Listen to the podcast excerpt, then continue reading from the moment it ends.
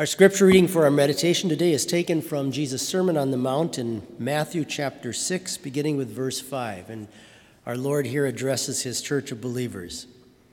And when you pray, you shall not be like the hypocrites, for they love to pray standing in the synagogues and on the corners of the streets, that they may be seen by men. Assuredly, I say to you, they have their reward. But you, when you pray, go into your room and when you have shut your door, pray to your Father who is in the secret place, and your Father who sees in secret will reward you openly. And when you pray, do not use vain repetitions as the heathen do, for they think that they will be heard for their many words. Therefore, do not be like them, for your Father knows the things you have need of before you ask Him. These are your words, Heavenly Father. They are your truth. We pray that you would strengthen our faith through them. Amen. I must admit that sometimes when I'm watching a sporting event, football, baseball, something like that, I'm a little bit torn when I see an athlete who scores a touchdown or hits a home run who suddenly gestures up to God and maybe drops to his knees and makes a sign of the cross, things like that. Part of me loves it.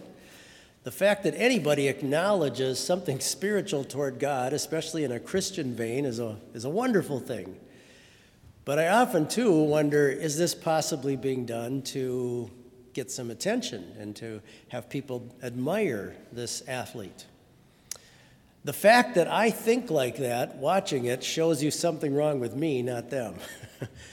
it shows that I recognize that things that have to do with spirituality for me in my life can sometimes be a place of pride too, and something we need to watch out for. Our Lord is addressing that very issue right here in the middle of his Sermon on the Mount. And he teaches his disciples and all of his church throughout time about this precious gift of prayer, such a valuable thing that it is, especially for us in the great fight of faith uh, that we are going through in this world. And prayer is this precious, valuable treasure that God gives to those who have been given the gift of faith. It accompanies faith in Christ. It's a, it's a gift that's given to the believer to have access to the ear of God. It's an amazing thing, and it's been purchased with the blood of the Son of God Himself for all who trust in Him.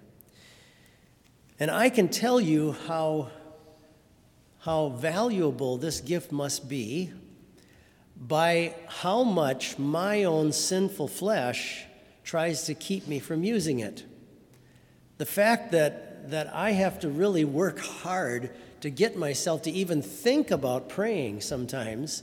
There's certain times I do at meals and stuff, but to really get myself to go to God in prayer, the fact that that's difficult for me to remember to do shows how valuable of a gift it is that my own sinful heart tries to keep me from utilizing it as much as I should.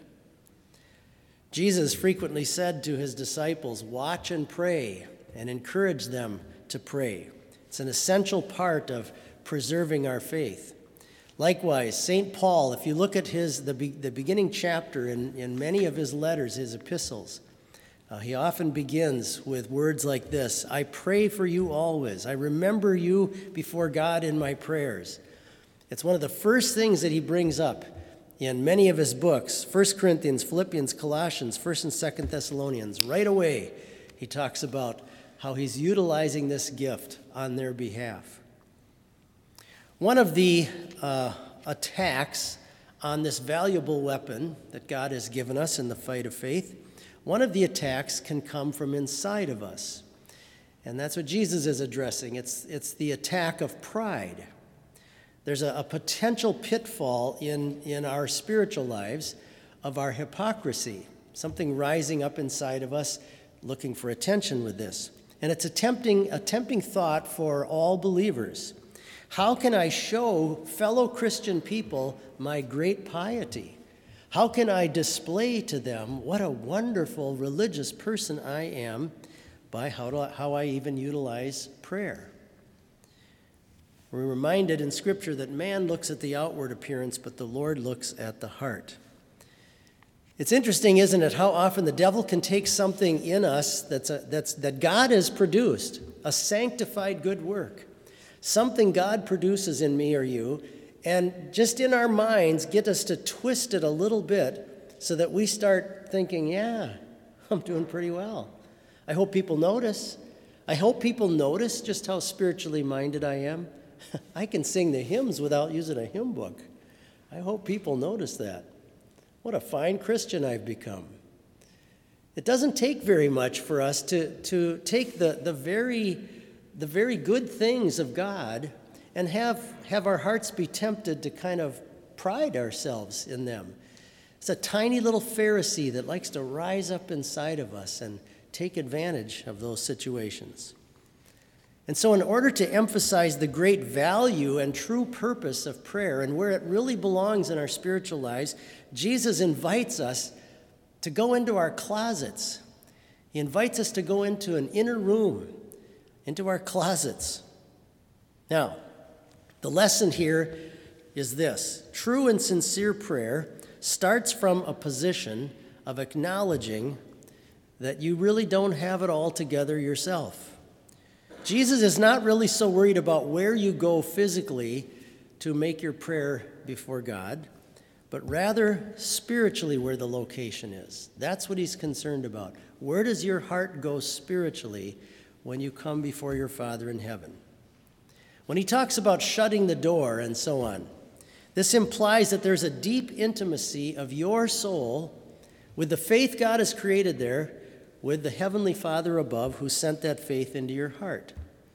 And that's really the essence of prayer that conversation between you, a sinful being, and this holy God, all because of what He's done for you through the work of Christ. It strips away all of the outward improper motives that there might be. God would have us come before Him with a penitent heart and acknowledge Him and His grace and goodness toward us. And this is why and how He invites us to pray to Him. Our prayers are not to be based on some type of bargaining with God. Our prayers are not to be based on some kind of outward show of goodness, but they're totally to be based in the mercy of God toward you in Christ has nothing to do with you as to why you could pray. It has to do with God's mercy, it has to do with what Christ has done for us. That's why we pray and how we should come before God. That, that curtain that was torn in two on Good Friday when our Lord finally bowed his head in death to atone for our sins has now torn a hole and access between you and a holy God. And Christ is the one who made that access for you. So every time you properly come before Him in your heart and pray to Him, even in your closet, you are acknowledging the precious gift of Christ and what He's done for you. Listen to what Jesus says. But you, when you pray, go into your room. He uses a Greek word here. It means like a storeroom, like a closet. Go into your room, and when you have shut your door, pray to your Father who's in the secret place, and your Father who sees in secret will reward you openly. Years ago, when I was a pastor, I happened to be driving through a, a large, um, large parking lot outside of a, a, huge grocery store, and I saw a, a cop car, a police car, sitting off on the side. And as I was driving nearby, I recognized that it was one of my members. And so I came over to the window and, and uh, made some joke about talking to this officer. He was a member of my church. And uh, he set something off of his lap as he turned to look at me, and I realized it was his Bible. He was on his lunch break. And I said, What are you doing over here out in the middle of the parking lot? And he said, I'm on my lunch break. I'm just reading scripture and praying. And I thought, what a wonderful thing that uh, here in the middle of his day, uh, out protecting the citizens of our, of our community, and he goes to the Lord in prayer in such a humble way. His closet that day was a squad car. We have a joyful obligation to pray. A joyful obligation. God has given you and me a command to come to Him with our prayers. Just in the same way that He commands us to take the Lord's Supper. It's a joyful thing. It's a command for our goodness, for our benefit. It's, it's, it's kind of like when, when parents take their kids to the waterside park and say, Now go out there and enjoy this. God gives us a joyful command, an obligation on our hearts to pray to Him and to bring our requests before Him. And you and I maybe look at people in the scriptures and admire some of the great prayers that we see. We think of Abraham praying for the to hold back the destruction on the city of Sodom. We think of, of Hannah praying for uh, the birth of a child. We think about St. Paul praying to God about his thorn in the flesh. But when you come before God, even in your closet or your squad car, in a humble heart, praying to Him through Christ, your, prayer, your prayers are just as holy and wonderful and vital before God as any of the great saints before you. So, God extends to you this wonderful invitation, this bold invitation to come and make your requests known and make them big ones. Amen.